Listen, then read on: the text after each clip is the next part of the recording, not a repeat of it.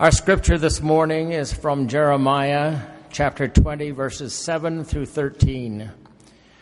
You deceived me, Lord, and I was deceived. You overpowered me and prevailed. I'm ridiculed all day long. Everyone mocks me. Whenever I speak, I cry out, proclaiming violence and destruction. So the word of the Lord has brought me insult and reproach all day long. But if I say, I will not mention his word or speak any more in his name, his word is in my heart like a fire, a fire shut up in my bones. I'm weary of holding it in. Indeed, I cannot. I hear many whispering, terror on every side. Denounce him. Let's denounce him. All my friends are waiting for me to slip, saying, perhaps he will be deceived. Then we will prevail over him and take our revenge on him. But the Lord is with me like a mighty warrior, so my persecutors will stumble and not prevail. They will fail and be thoroughly disgraced. Their dishonor will never be forgotten. Lord Almighty, you who examine the righteous and probe the heart and mind, let me see your vengeance on them. For to you I have committed my cause. Sing to the Lord, give praise to the Lord. He rescues the life of the needy from the hands of the wicked. I bet you're wondering what the what I'm going to do with this text today. Jeremiah.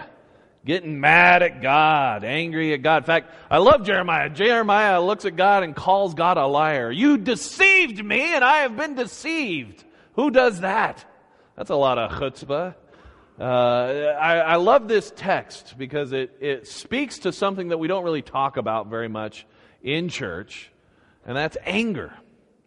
Uh, we don't, we don't, you know, we're not, we're supposed to put on a nice face. We're supposed to be here all holy and think good thoughts and be kind and never, never uh, cuss and do all those things. And, you know, I know a lot of you, and that's just not true.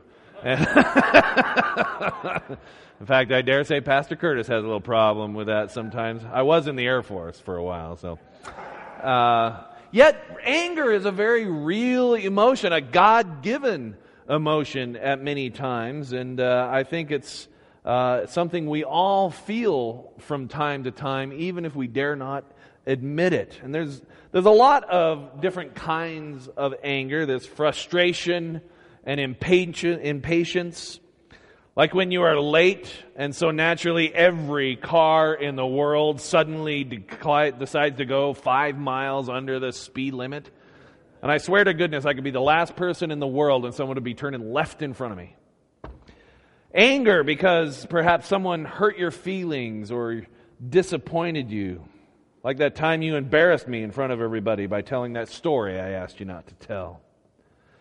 And there's anger born out of disappointment. Like when my parents were angry that I stole the candy bar from the store. And like I was angry when they made me go back and tell the guy that I had stolen this candy bar from the store. And then there's other kinds. There's my favorite kind of anger.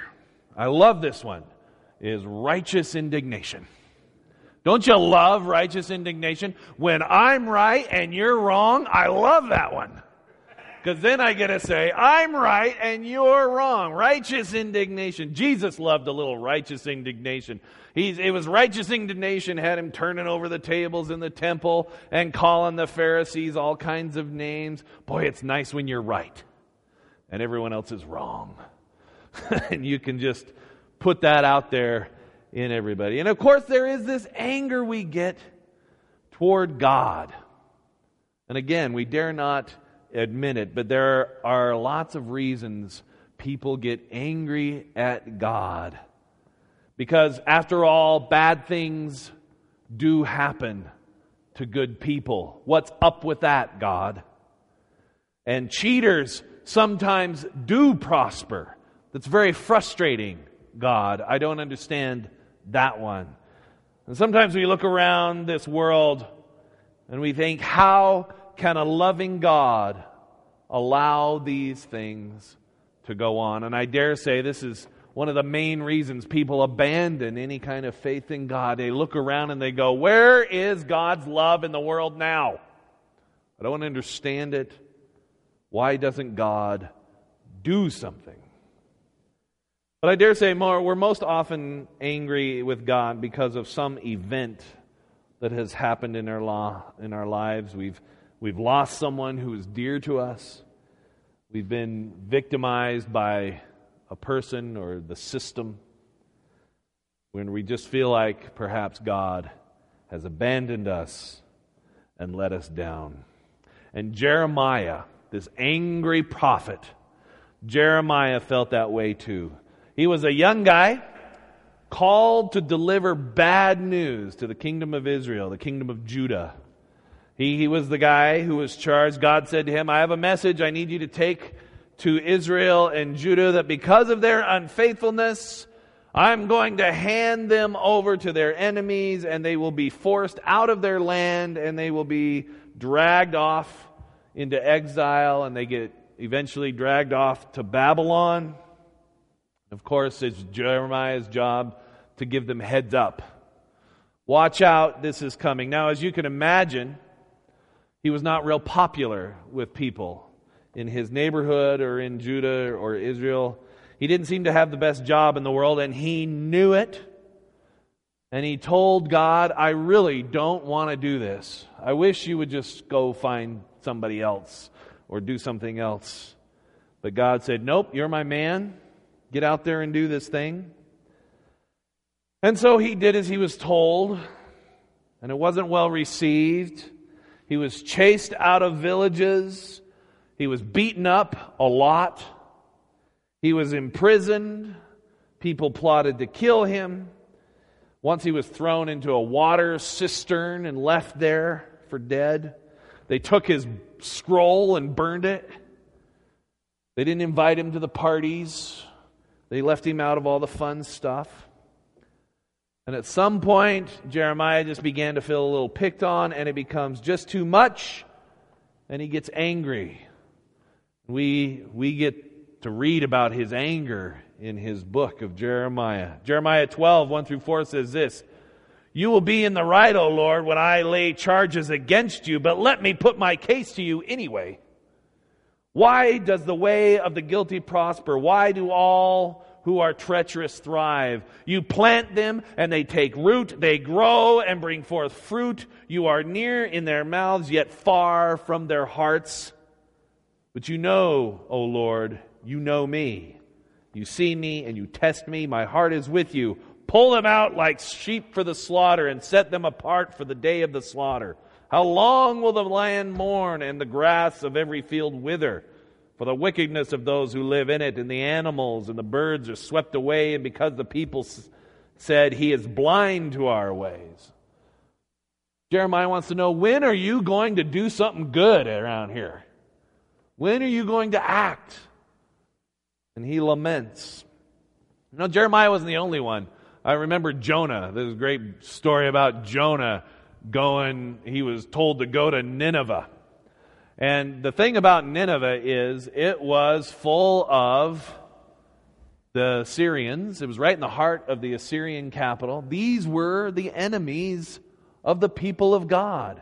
They were the worst of the worst. They were the people who oppressed them, who dragged them, who slaughtered them by the thousands, who took over their land and subjugated their people. And God says, I'm going to save Nineveh. I want you to go to that city and tell them to repent. And Nineveh says, I, or Jonah says, I hate people in Nineveh. I'm not going there. And Jonah goes about as far away from Nineveh as he could get, hops a boat to Tarshish, and this is where all this, this fish business happens.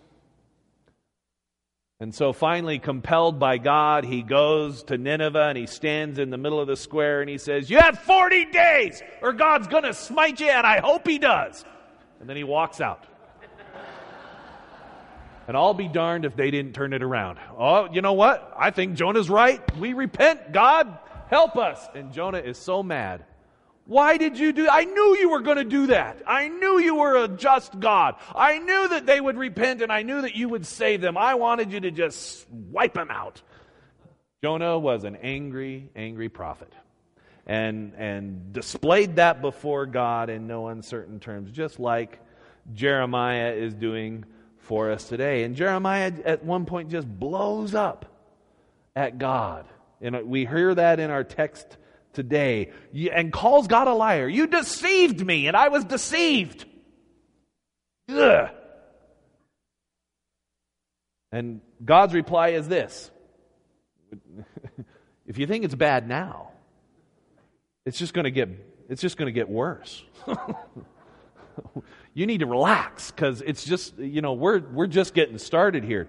Jeremiah twelve five says this: if you have raced with foot runners and they have wearied you, how will you compete with horses? And if in a safe land you fall down, how will you fare in the thickets of the Jordan? In other words, if you think it's bad now, how are you going to manage when you go off to Babylon? You better get yourself geared a little bit. You better just resign yourself. Because this is happening. Now, God never promised Jeremiah anything easy. And in fact, I think God went out of his way to say, this is going to be hard. You're not going to like it. It's not going to be pleasant. But it's your lot in life. And I'm asking you to do it. In fact, I'm telling you to do it. And there's no way to get around it. But there are some things. Here's, there are some things that God did promise Jeremiah. Jeremiah one nineteen says this: they will fight against you, but they shall not prevail against you. For I am with you, says the Lord, to deliver you. And Jeremiah one eight says, do not be afraid of them, for I am with you to deliver you, says the Lord. So Jeremiah lets it all out on God. And some amazing things happen. What I observe in the text today and in, in all the other laments as well is Jeremiah, and this happens all over in the Psalms too. I encourage you to look at some of the, the less pretty Psalms, the more lamenty Psalms. This always happens in the Psalms. Jeremiah goes from complaint, you deceived me and I was deceived, to praise. In Jeremiah sixteen nineteen it says, O Lord, my strength and my stronghold, my refuge on the day of trouble. To you shall the nations come from the ends of the earth and say, our ancestors have inherited nothing but lies, worthless things in which there is no profit. And then in our text today, by the time Jo- Jeremiah gets to the end, he's saying this: but the Lord is with me like a mighty warrior. So my persecutors will stumble and shall not prevail. They will fall and be thoroughly disgraced. Their dishonor will never be forgotten. Lord Almighty, who you who examine the righteous and probe the heart and mind, let me see your vengeance on them. For to you I have committed my cause. And then he says, sing to the Lord. Give praise to the Lord. He rescues the life of the needy from the hands of the wicked. Wow, that's a change of tune. What happened?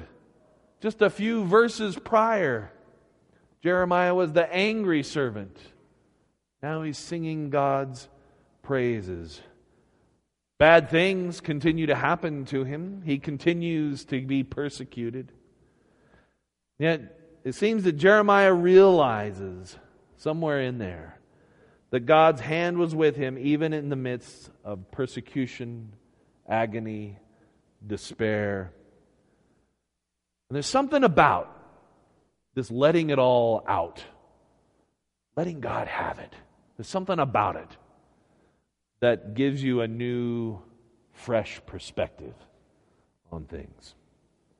You know, uh, we, we're hesitant to do this. This is why I like the Old Testament. They never hesitated to get angry and just let God have it. Moses used to do it all the time. Smite these people, Lord! And God would be like, okay, Moses, relax. We're gonna we're gonna work with it a little bit.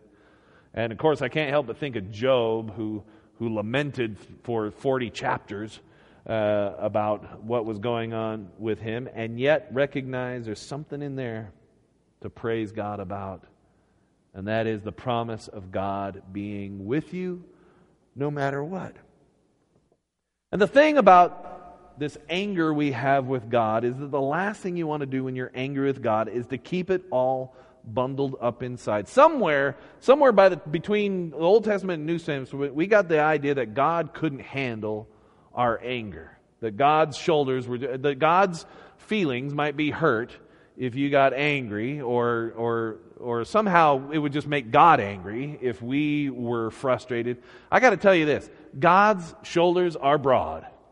God can take whatever you're going to throw at him and uh, still be okay with it. God knows your frustration and your anger already, so you may as well just let it out. Go ahead. Get angry with God. God is waiting for you to talk about whatever it is that's making you crazy anyway, so go ahead. I give you permission to get angry. Call God names. Go ahead. Let God have it. And I'm a, I, I used to be a West Wing fan. Remember that that T V show, West Wing? There's one scene right after the president's secretary is killed in an auto accident, and he goes into the, he has the Secret Service lock up the the National Cathedral, and he spends about ten minutes just yelling at God, cursing in Latin, so we don't know what he's saying, but but getting angry at God. And then it, at the la- at the last thing, he ta- he had his cigarette in his mouth, he throws it down, he s- puts it out in the altar area. Angry at God. Runs out. It's an, it's an incredible spiritual thing to be able to just let all that out, and who better to let it out on? I'll tell you what, if you don't take it out on God, you're going to take it out on someone else, probably someone who can't take it nearly as much as God can. So you may as well let God have it. The other thing that we tend to do, if if we're not if we're not if our anger doesn't just make us frustrated, the other thing we tend to do is to just walk away and not speak to God at all. And just say, you know what, I'm done. I've noticed this a lot. People have a tendency to do this. Sometimes we do this to people when we're angry too. But we walk away from our faith and we say, you know what, I just don't even want to talk to you. I just don't even want to talk to you about it. We're done. And the problem with that is, is that it, it's just like people. You know what? If you're angry at Pastor Curtis and you don't come talk to me about it, then we're pretty well done. That's pretty much the end of the relationship. Because without the opportunity for me, for if I've done something wrong and you and, and we don't we don't find some path to reconciliation, someone doesn't come to me and say, you know what, you hurt my feelings when you did that. Then I get the opportunity to say, you are right, and I'm I'm really sorry. I need to work on that.